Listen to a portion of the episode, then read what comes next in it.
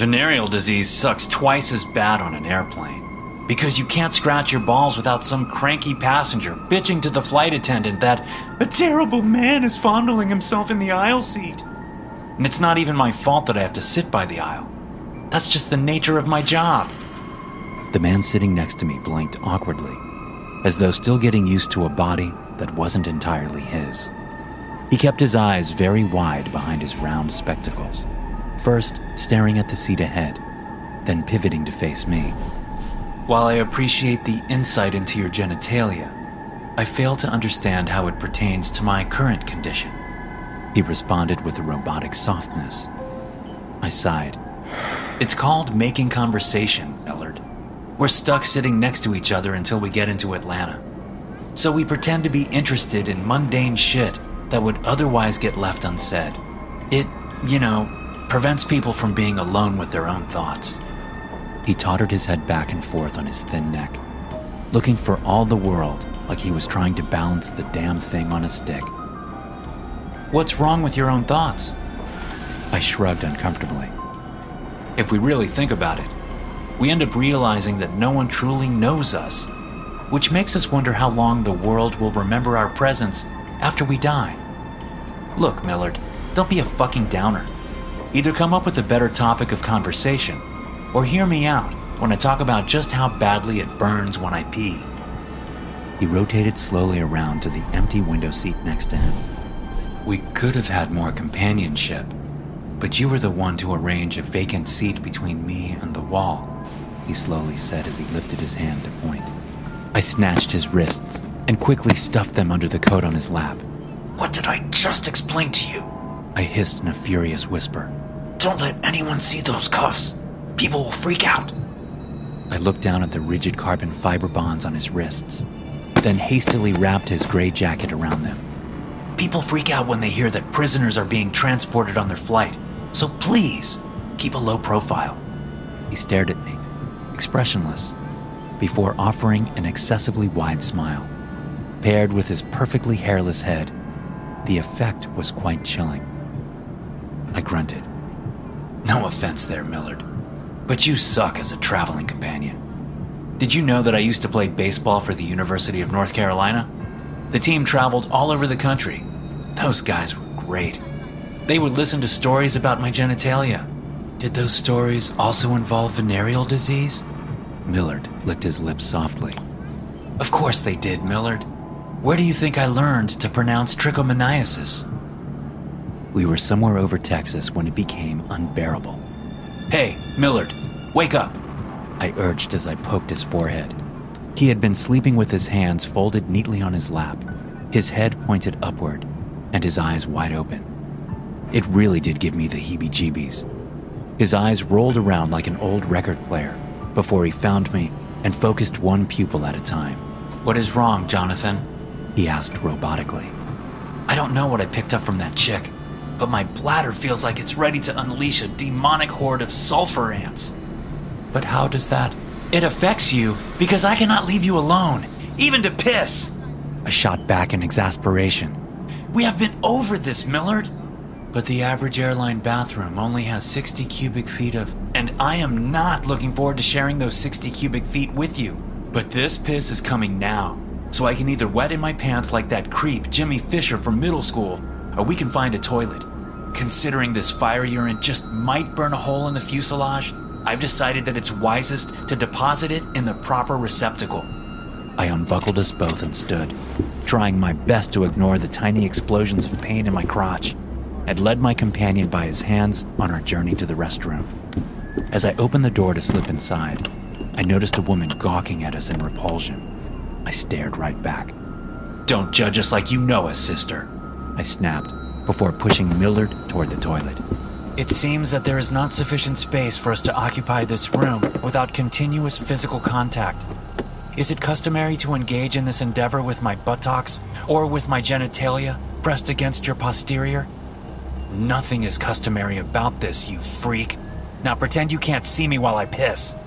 Why would I pretend when it's obvious what you're doing? Because shut the fuck up, Millard. I tried to relax, and then I finally started peeing. Have you ever imagined what it would feel like if a scorpion wore a suit of broken glass while scurrying through your urethra? I hadn't either.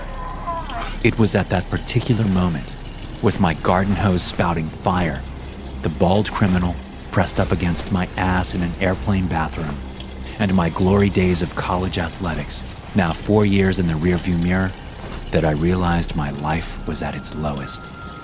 That's when the announcement came through the speakers. Ladies and gentlemen, this is your captain speaking. He sounded muted, defeated.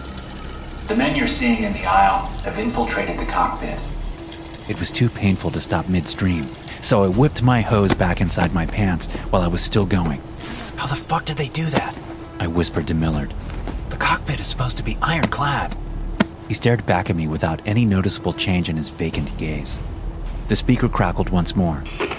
Please remain calm while we reroute the flight. We will be cooperating fully with these individuals. Nothing made sense. Then they forgot to turn off the speaker. Because they have my daughter, Sid.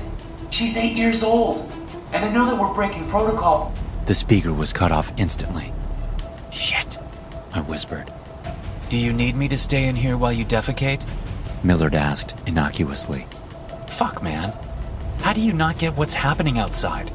Of all the flights to be hijacked, I'm here with you. I stared at him, slack jawed. Then I refocused. Do you want to die today, Millard? All options considered, I'd rather not. I took a deep breath. If I do this, you need to cooperate. You want to be on good terms with my bosses, right? He furrowed his brow. I don't think they like me very much. I can assure you that the feeling is mutual. I sighed. Millard, my man, I said as I pulled the key from my back pocket. there's no greater friend than the person standing by your side when you're both neck deep in shit. I unlocked the cuffs with a click and took them in my right hand. He looked down at his wrists in apparent shock. Leaning in, I pressed my face up against his. You've got a choice between helping us out, thereby putting yourself in the good graces of my employers in the process, or dying in a fiery crash over Texas. I cracked open the bathroom door because I wanted to rush his decision before he had time to think about it. Looks like life has thrown you a curveball. He stared at me for a second longer. Then his eyes turned pure white. Millard stepped out of the bathroom, and I followed him. You! Why are you out of your seat? The authoritative voice of a hijacker bellowed from down the aisle. Millard raised a hand. As I watched, the fingers elongated. First seven inches, then two feet, then longer. The joints disappeared as his digits bound together and wove themselves into a thick, writhing tentacle that wiggled in the air above the seats. What the fuck? Millard launched his arm forward, the appendage lengthening beyond my view and cutting out the voice of the man who had yelled. Everyone in the cabin screamed. Millard smiled a large, genuine, hungry smile as he walked away from me. A cacophony of voices drowned out what happened next. I dove to the floor and crawled after Millard, praying that I hadn't just made the worst decision of my life.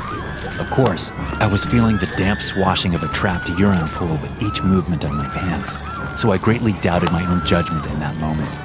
I don't know exactly what the freak was doing, but I managed a pretty good guess once my crawl brought me to a dead hijacker. His head had been crushed like a walnut. Gray and white brain coils squeezed through his shattered temples like rotten spaghetti. One eyeball had popped clean out of his skull, and the other was reduced to a globby white soup on his wrecked face. Millard was a special little duck, that's for sure. It's why I've been stuck with him. The veterans never have air transport duty with the uber freaks. A scream tore through the cockpit, then was immediately cut off by what sounded like a water balloon filled with tomato sauce exploding against concrete. Okay, Millie, I thought. You need to be done now. That's when he emerged. His eyes were now glowing white, and his right arm had grown into a tendril that was 10 feet long. He was holding the head of another hijacker like a trophy, and his jaw hung eight inches down in what was clearly his version of an evil laugh. I expected screams to tear my eardrums apart, but everything got very quiet. Millard, I shouted. you've done enough. Come back to me. Now.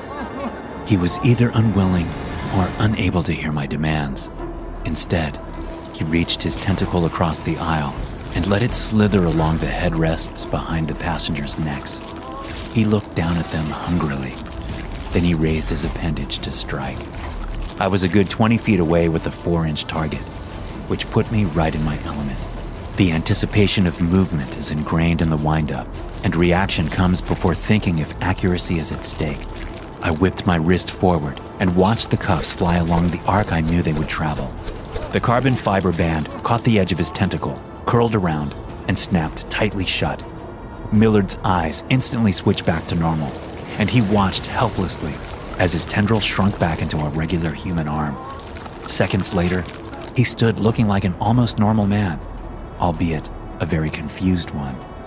I rushed over to him and grabbed him by the neck. Good work on the hijackers, Millie. But you really, really should have quit while you were ahead. He blinked awkwardly, then stared back at me in mild confusion. If you'll remember correctly, I gave you the same advice when that young lady approached you yesterday. Perhaps your pants would be clean if you'd heeded my words. I scratched my damp balls. Yeah? Well, you wouldn't be in cuffs right now if you'd kept your own wild snake at bay. So let's just have a seat and ride this flight in peace. Are the pilot and co pilot still alive? Yes, he responded calmly. It certainly did not seem wise to hurt those who control our collective fate. Only the hijackers were killed. Great, I answered in exasperation. Now, the 197 people on this plane will need to have your actions wiped from their memories so they don't go insane. And then we can pretend this fifth degree fuckery never happened. We walked past the woman who had judged us on the way to the bathroom. If she were staring at us any harder, her eyes would have actually popped out of her head. I smiled at her. At this point, ma'am, you can cast all the judgment you want. Hell, I had sex with five strangers in three days, picked up an exotic disease, and learned nothing in the process. Doesn't matter what you think, because Flight 1913 is making an unscheduled stop in New Orleans so that my people can make you forget everything before we hit Atlanta. She was speechless as I turned to Millard. Hey, you ever been to the Big Easy? He licked his lips. You'll love it, or at least, you'll love the hotel room. I'll chain you up while I hit up Tinder. I turned back towards the woman. Don't worry, we'll still be in Atlanta by tonight. The mind washing process usually takes about three hours for a group this big, which is just enough time to have my kind of fun. We settled back into our seats. The plane was quiet enough to hear a pin hitting the floor, or maybe a splash of infected urine on an airplane toilet seat. My name is Jonathan Hush, and I'm an air marshal for supernatural prisoners. Thanks for listening. If you enjoy these stories, be sure to subscribe to the podcast and check out some more of my episodes here.